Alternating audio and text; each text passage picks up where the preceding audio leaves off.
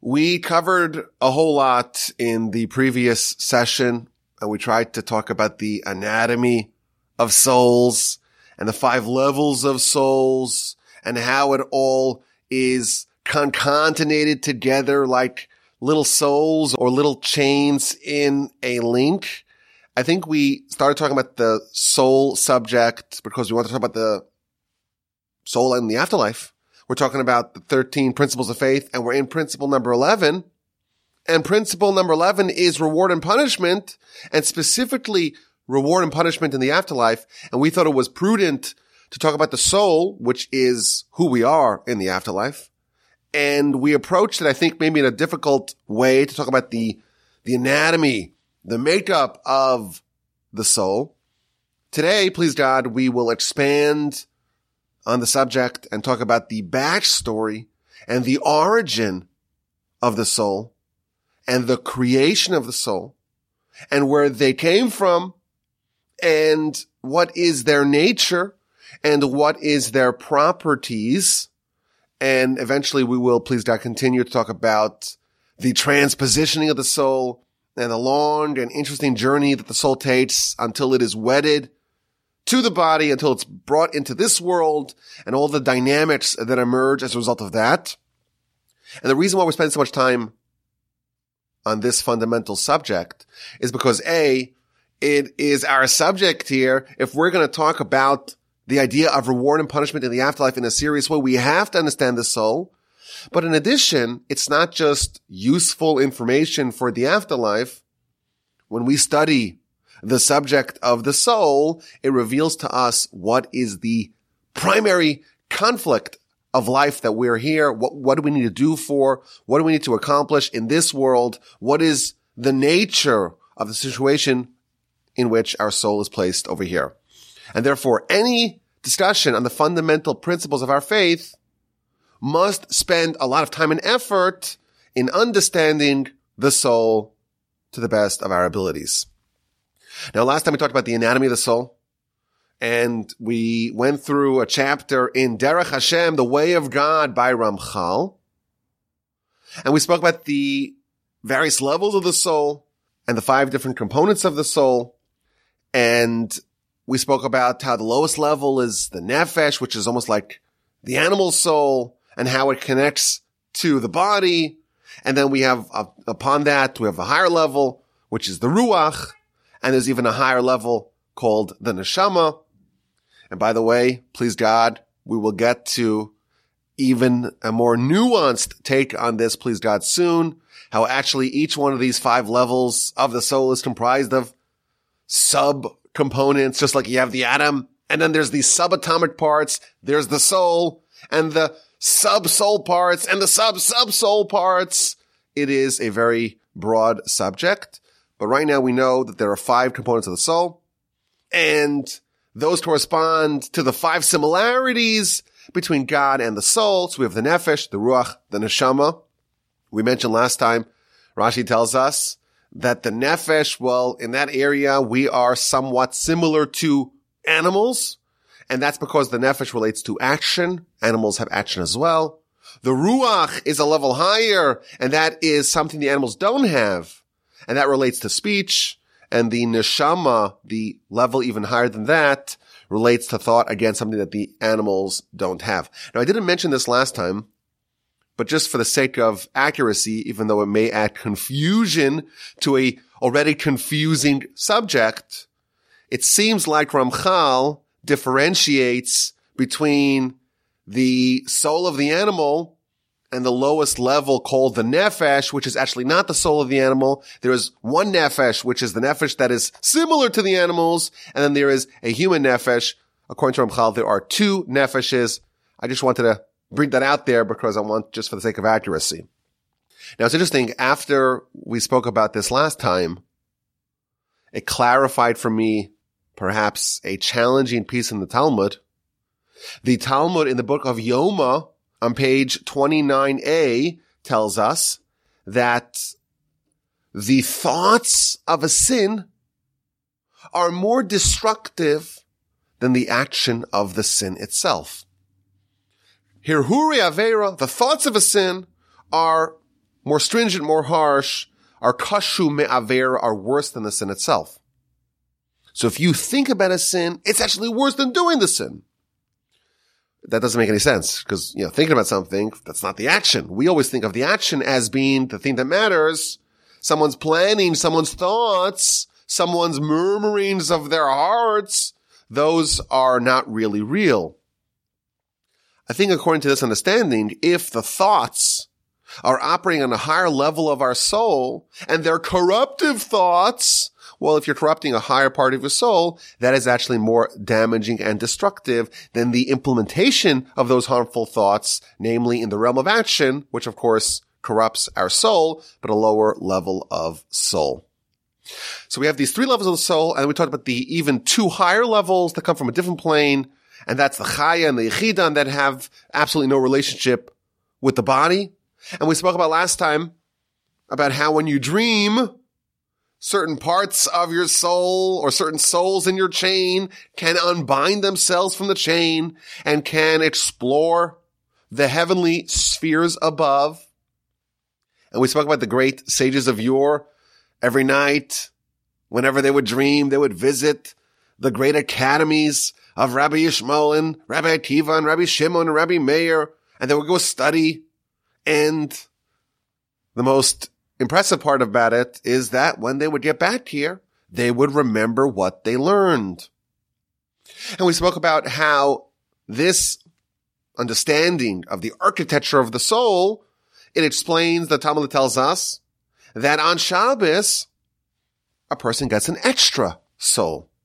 It's like adding a pendant to a chain. If it's a chain, maybe you can add another soul and that would explain the very unusual teaching in the Talmud that when Shabbos starts, you get an extra soul.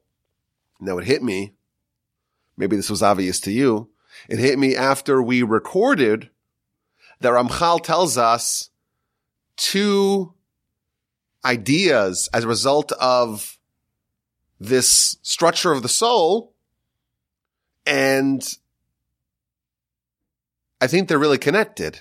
So hear me out here. On Shabbos, you get an extra soul.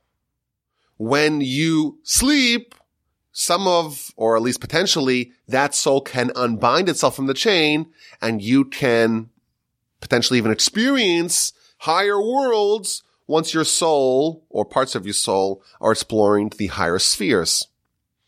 We're told in the literature that napping and sleeping on Shabbos is encouraged.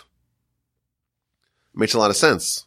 If you have an extra soul on Shabbos, you have extra potential to explore things that are above your consciousness. It makes sense to allow more time for the exploration. It makes a lot of sense that we are encouraged to sleep on Shabbos, even though typically we say, you know, it's supposed to sleep less. Why? Because when you're asleep, you can't do mitzvahs, you can't study Torah. But on this dimension, if you have an extra soul, that means you have extra supernatural capacities that can only be unlocked in a, like a subconscious state. It makes sense to take it for a spin to take a nap on Shabbos. That was all in our previous episode, the first of our exploration of the soul. Today I want to expand upon this subject give a little more color to the soul, to understand its nature, where it comes from, what is its essence, what is its power, what is its significance. And I want to begin by clearing the way, by dispelling a terrible misconception. Now the truth is, I kind of vacillated as to whether or not to discuss this. To discuss this or not to discuss it. On the one hand, there are good people, well-meaning people who have a terrible misconception about what the soul is. And therefore it's important to address it. On the other hand, their position, their mistaken position, is so ridiculous. And if you haven't heard it before, if you haven't been poorly educated to have this mistaken belief, if it was just evaluating the question on the merits, it doesn't make any sense to address it. Why would we address such an infantile and incorrect position? It's not our policy to give every quack the light of day and to take every opinion as being equal and being equally legitimate. And maybe we shouldn't discuss it. Ultimately, I decided to debunk this fallacy because there are people, good people, who are serious about their spirituality and serious about their Judaism, yet have somehow been told something with insufficient nuance and insufficient precision and care. And as a result, these good people have adopted an opinion about the soul that is heretical. And therefore, we're going to address it, debunk it, and then explain what a soul actually is. Now, this opinion is widespread. So much so that I was once giving a talk and I asked the crowd of ostensibly fairly educated people a simple question. What is a soul? And a bunch of people in the audience said something that was so awful and so terrible and so wrong, so egregiously wrong, so heretical. I couldn't believe it. And it's important for us to dispel this terrible misconception. They gave an answer that's flat out heresy. Someone who has this opinion is repudiating a basic principle of our faith. Now, I want to stress this is not malicious heresy. It's heresy born out of ignorance, but it's heresy nonetheless. Now, the reason why these people have this mistake, the reason for this terrible blunder, it's based upon a gross misunderstanding of an ancient Kabbalistic shorthand and a gross and incomplete reading of a famous Torah work. And this opinion, I believe, and we have the citations to prove it, this belief is so egregious that someone who holds this belief is disincluded from Olam Haba, which means to say they are heretics. It's an egregious violation of our belief system. This mistaken opinion is that the soul is a part of God. It's a part of Hashem. It's a piece of Hashem. That is straight up, flat out heresy. God is only one. Angels are not God. Torah is not God. The soul is not God. People are not God. We believe Hashem, Echad. There's only one. This God doesn't change, is not comprised of parts, just one. We already saw this idea earlier on in the 13 principles of faith. God is one. This idea is incontrovertible if you look at the sources. So for example, the Rambam in the foundations of the Torah, he tells us our God, our deity, the creator of all, is only one, is not two, is not more than two, just one. And it's not even a one like the other ones that we are familiar with that can be broken down into parts. Your body is one, but you got lots of limbs and organs. Please God. Lots of different cells, lots of different atoms in it. There is a one that's unlike any other one that's indivisible into parts. Says the Rambam. Not like one that is a collection, an amalgam of parts. And not like one that's like a body that's divisible into different domains, different sections. A one that there is no oneness, no singularity like this in the world. No body, no physicality, not welded or fused together in any way, cannot be divided or separated, has no up or down, no right or left, no front or back, no sitting nor standing, is outside of time. Has no beginning and no end, cannot change, nothing can cause God to change. That is the definition of God according to us. If someone claims that God has parts or is more than one, such a person, Rambam tells us, is ousted from our people. This is very serious stuff. These are not things we play games with. These are things we take very seriously. If you're going to talk about matters of theology, you have to be very precise. You cannot be flippant about these things. Says the Rambam. This is the laws of repentance. Earlier it was the laws of foundations of the Torah. This is the laws of repentance. He gives us a list of 13 categories of people that are forever excluded from the afterlife. Which again, by our standards means they're done forever. The first of this category is minim, which means heretics. What does that mean? The Ram gives us five categories of heretics. If you say that there is no God, an atheist, the world has no creator or guide. That's number one. Number two is someone who says the world does have a creator, but it's more than one.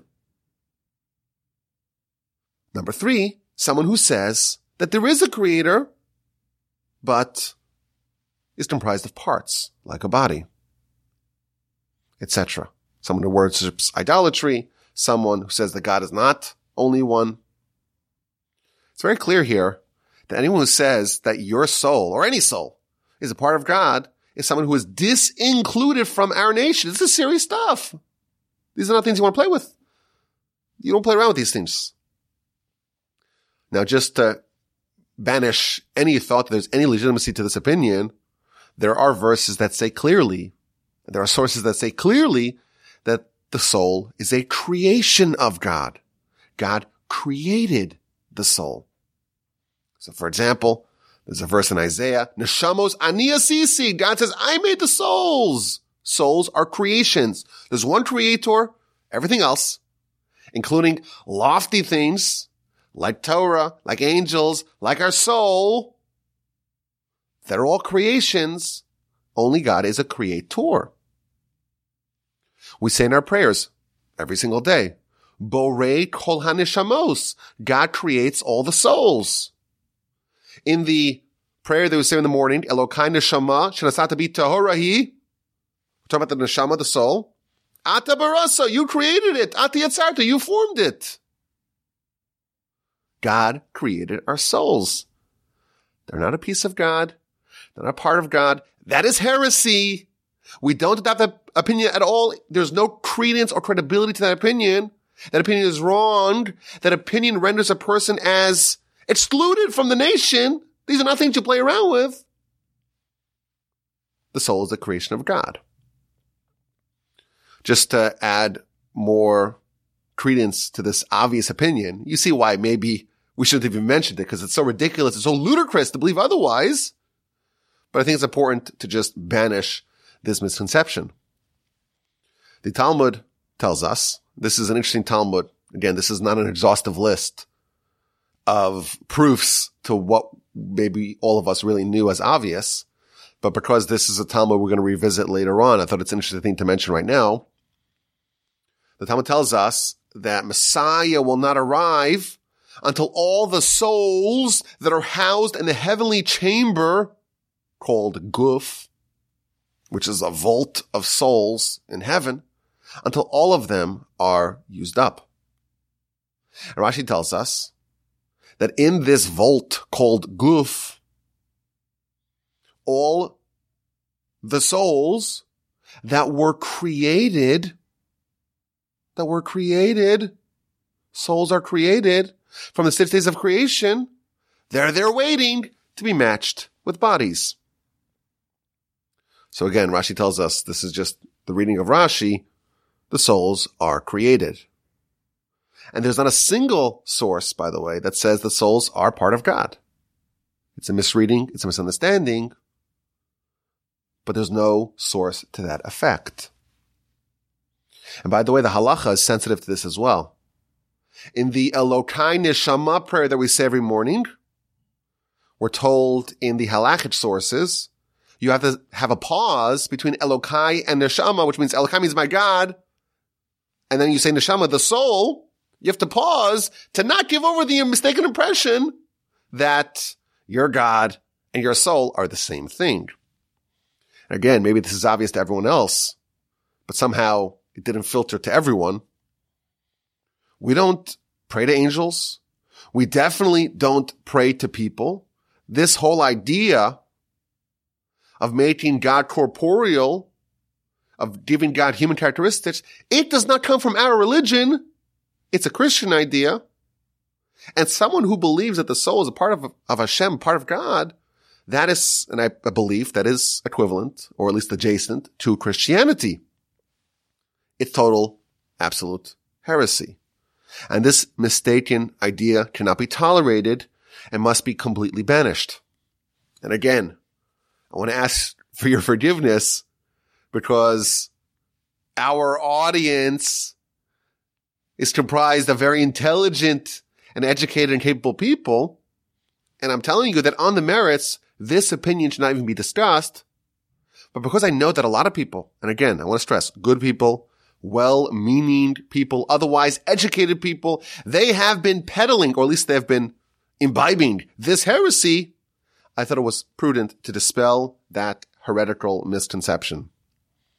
And the ironic or tragic part of this is that the very book that these people are misreading explicitly warn against this mistake. The problem is that the sentence that leads them astray is in the earlier chapters and the warnings not to misrepresent it, misinterpret it comes at the end of the book.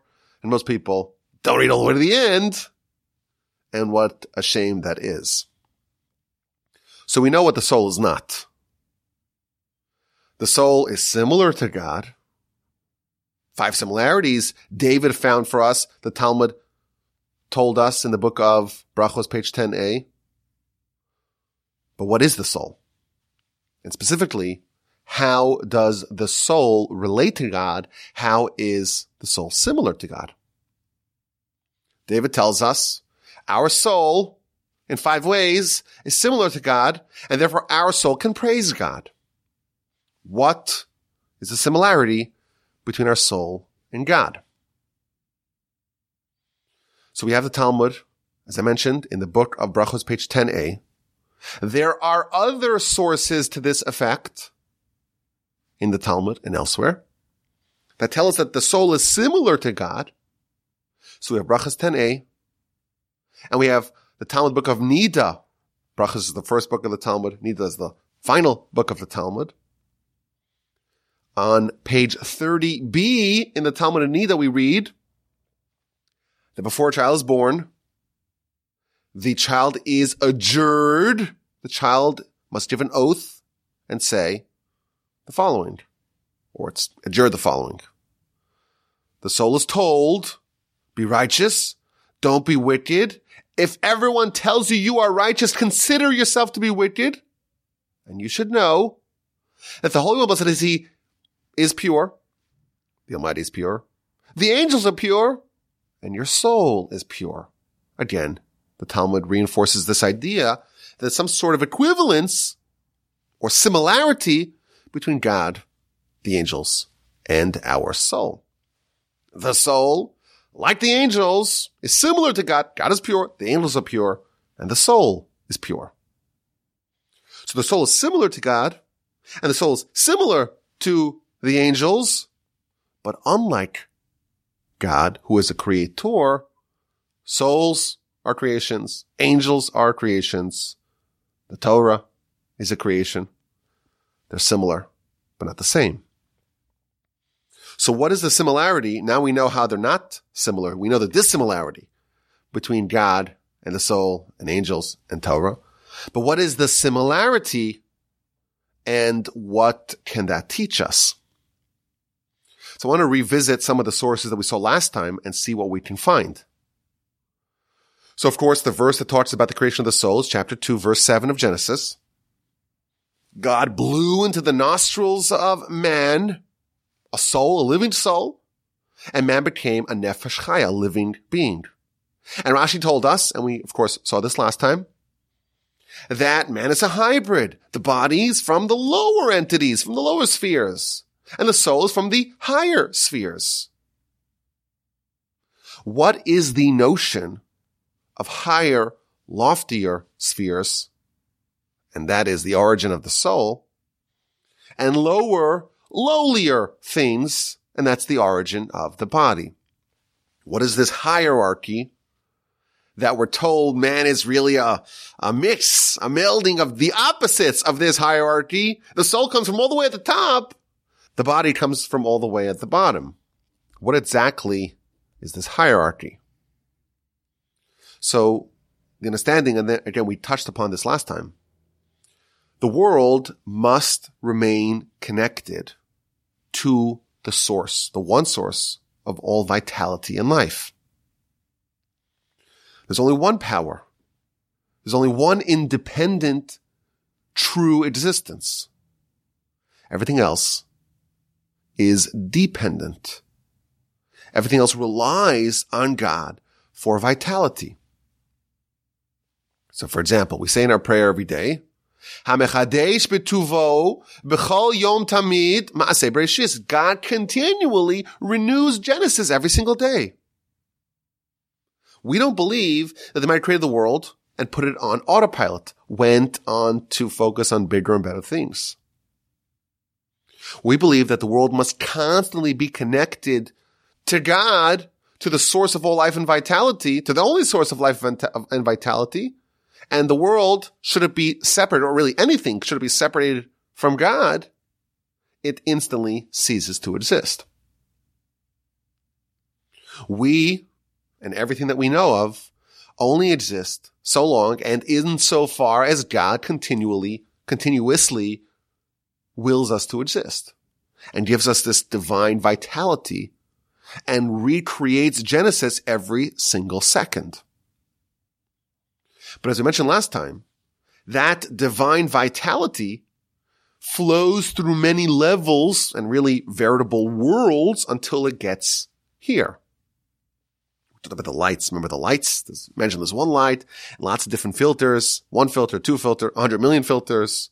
And as you add filters to this light, it becomes a little bit fainter, but it's still the original light. So as an example,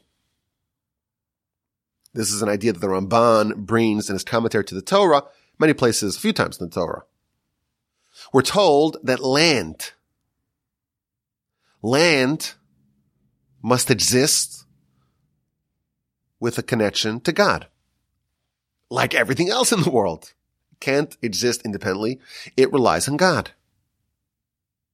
Well, what is the interface? What is the connection between God and a land? Well, there's a filter. And that is an angel. The angel is the intermediary, so to speak, through which the divine vitality must flow. And that is the angel that's in charge of overseeing that particular land. So if you remember, we had the battle, the midnight nocturnal battle between Jacob and the angel of Esav. Esav, as a nation, there is an angel, so to speak, that intermediates between God and that nation. Land, people, nations, they have these filters through which the divine connection goes through. The land of Israel, we're told, the eyes of God are upon it from the beginning of the year until the end of the year. The land of Israel, we're told, is special in that there is no filter. The divine impact upon this land and upon this nation is unfiltered and therefore it is more direct. It is not weakened. So for example, perhaps you've heard of this. The idea of the Evan Shasiya, the foundation stone, the first stone that God used to create the world. Where was that? Temple Mount. With the creation of land, the Almighty created first the land of Israel. That was where it all started from. That is the navel, so to speak, of the world. And therefore that's the place that has the closest and most direct connection with God, both at the initial creation and continuously with this ongoing Genesis. So we have a land that's special, different than any other land. We have a people that's special, is different than any other people. And that means that the connection is not modified. It's not moderated. It's not attenuated or mitigated in any way. And therefore you would expect that the land of Israel and the people of Israel will have better or worse, but more polarized treatment from God because there's nothing that's going to limit, curtail, curb, attenuate that divine connection. And these are very advanced Kabbalistic ideas, but the Ramban brings in his coming to the Torah, and it's a well-known idea and something we have to understand to understand the subject. Jewish people, land of Israel, there's no buffer, so to speak, between them and God. There's a direct connection. And this, by the way, applies in many different areas as well. So for example, the Arizal tells us that every fruit also has a filter, every species of fruits, but there's only four species that don't have a filter. And those are the four species that we shake in our lulav on the festival of Sukkot. So we have divine oversight, divine sustenance, and creation and different gradients of connection between the thing that's being created and the one and sole source of vitality and power. Now the Ramban tells us that during the week of Genesis, there were different types of creation. So he tells us that on day one, that's a different type of creation. That is creation ex nihilo, something out of nothing. The rest of creation that is yesh miyesh, something out of something else. And the Ramban points out that there are two different words, verbs in Hebrew to describe creation. Bara, to create, yatzar, to create, or to form. Whenever the Torah tells us the God bara, God created, that is something out of nothing. The Almighty wills something that never existed. It's a direct creation of God. Yatzar is also a almost direct creation of God, but it's not something out of nothing. It's by taking something and repurposing and refashioning it into something else. This is the famous and fascinating Ramban who talks about the original creation, the original creation of matter and this very, very ethereal creation. He calls it in the words of the Greeks. It's the Hiuli material whatever that means, matter or energy in its most basic primordial form. This idea of God creating something out of nothing and then using that to create everything else. And again, the higher it is, so to speak, to God in creation, the closer it is to being an original creation of God as opposed to a creation of a creation of God. That means it's closer to God and the light is brighter and the connection is stronger, and further and further away, the light gets fainter. So here's the idea. The soul is similar to God.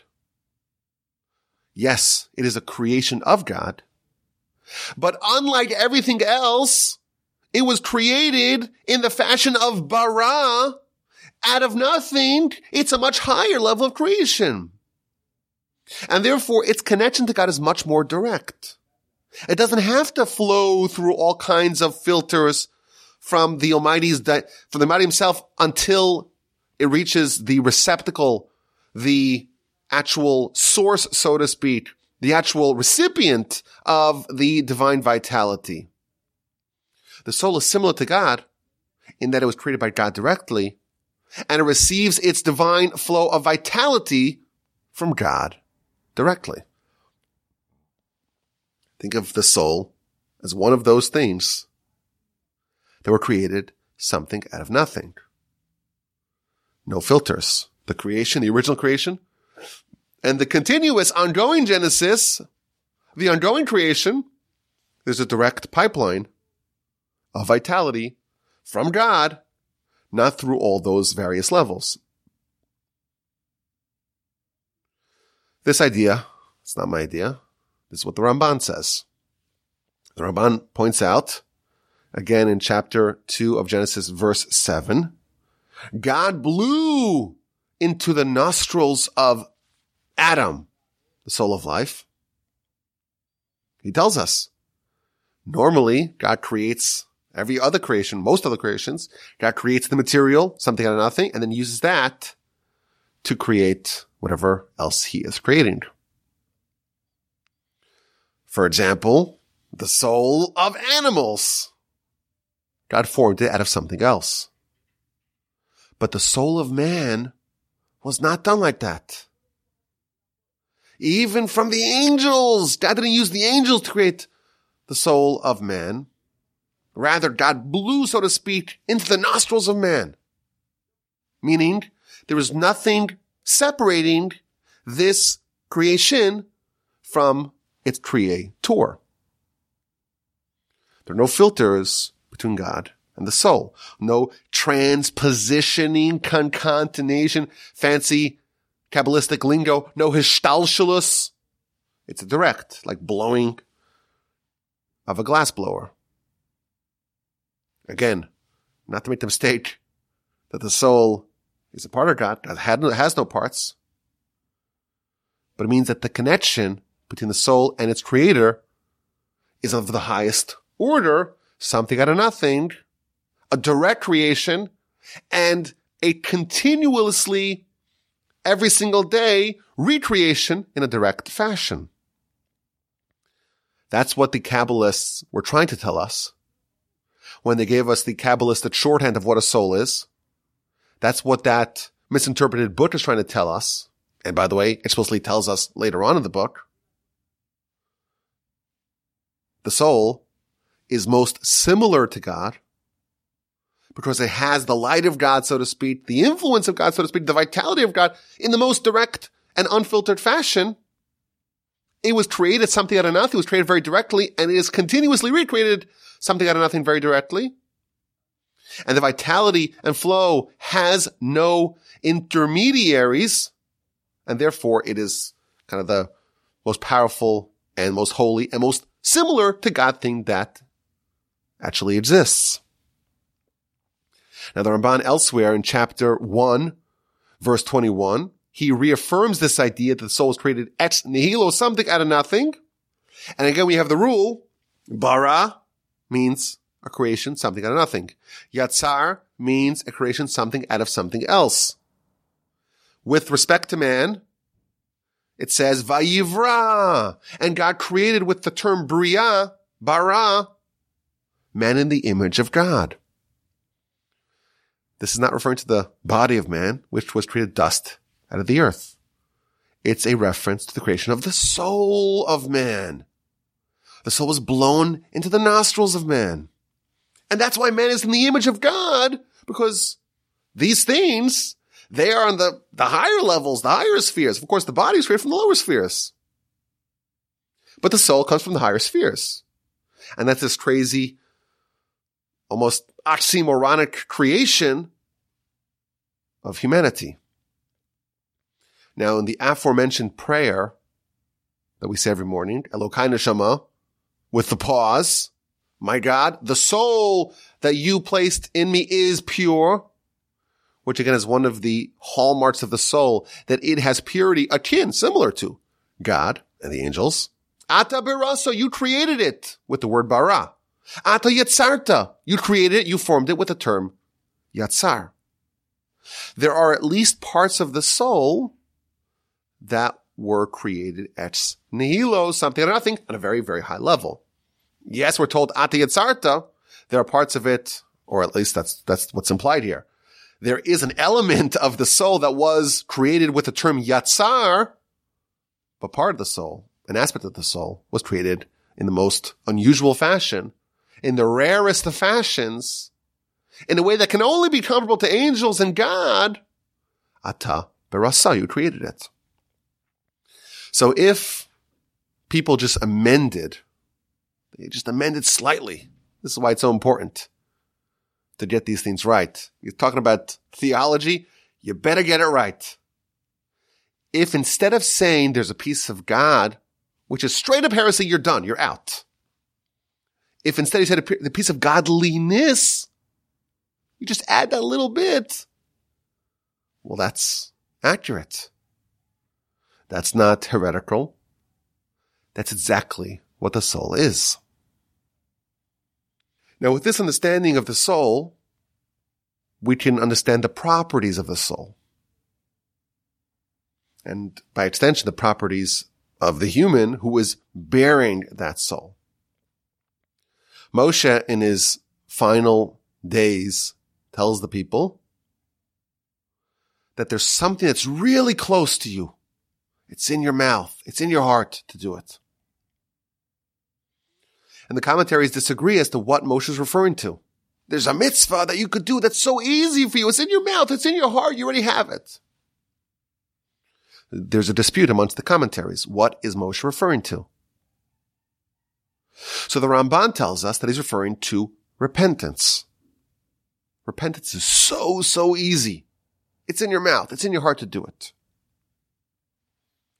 Repentance is the soul returning to its source.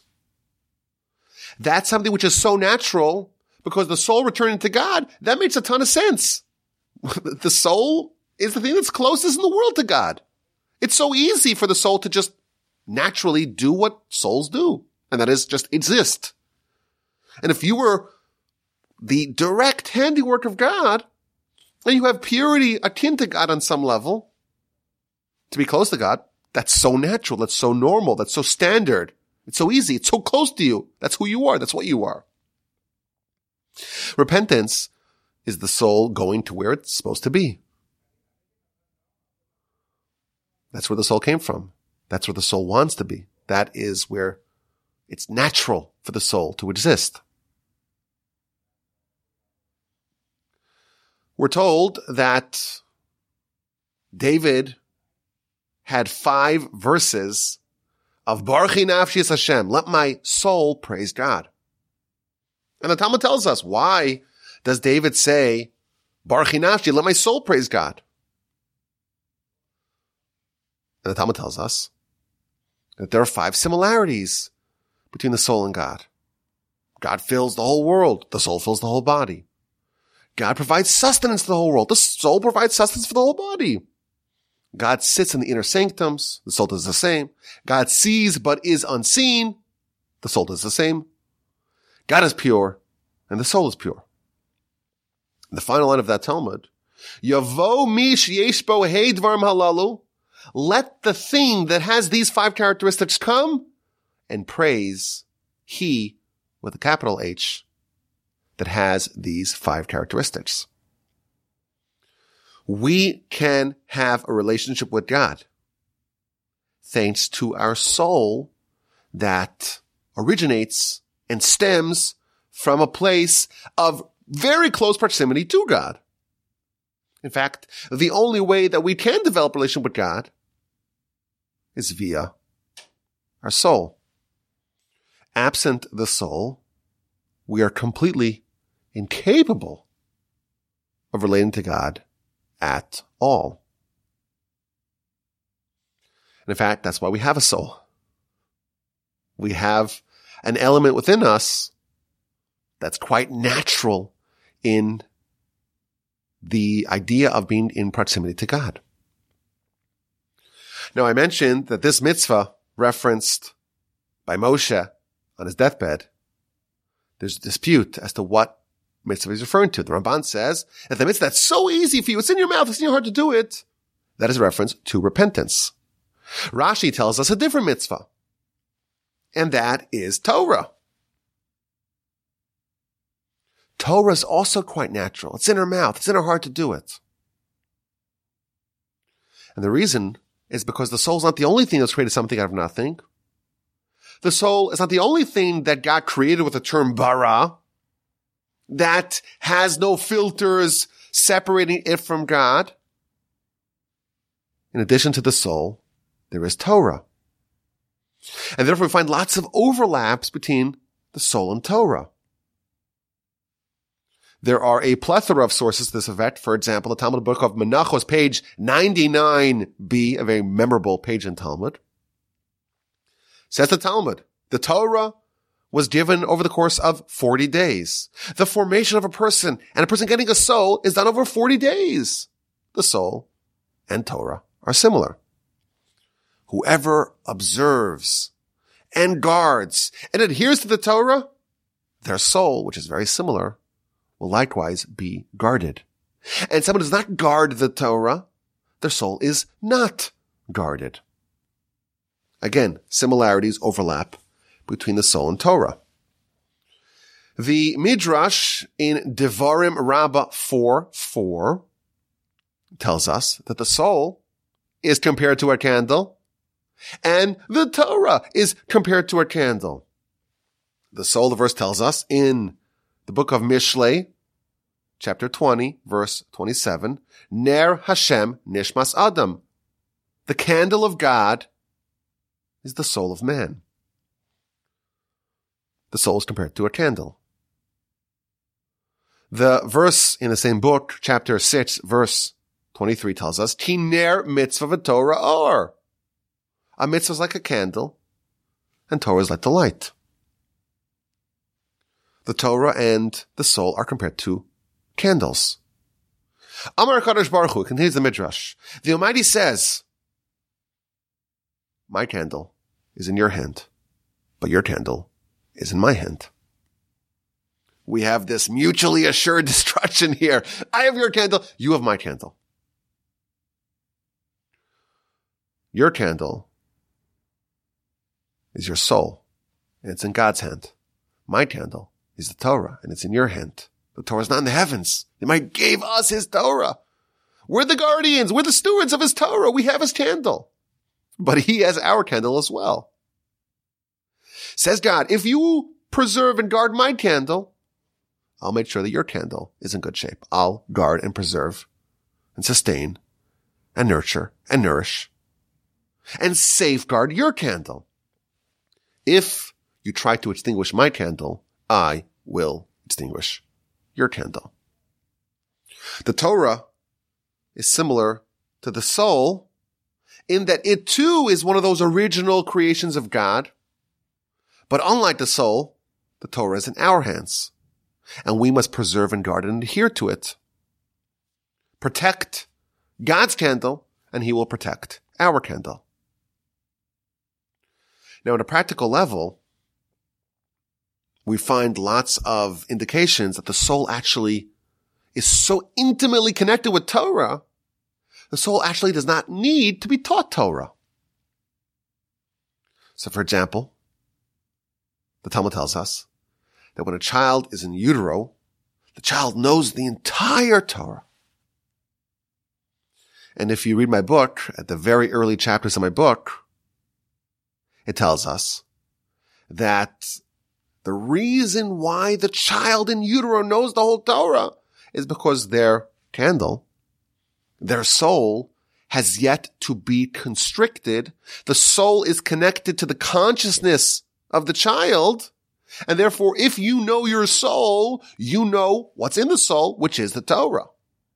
With birth, the soul is submerged into man. That is not part of a person's consciousness anymore, unless you're able to restore it. And therefore you effectively forget the Torah. You forget the Torah not because the Torah of the soul disappears, but because your connection, your sensory connection to your soul has now been severed.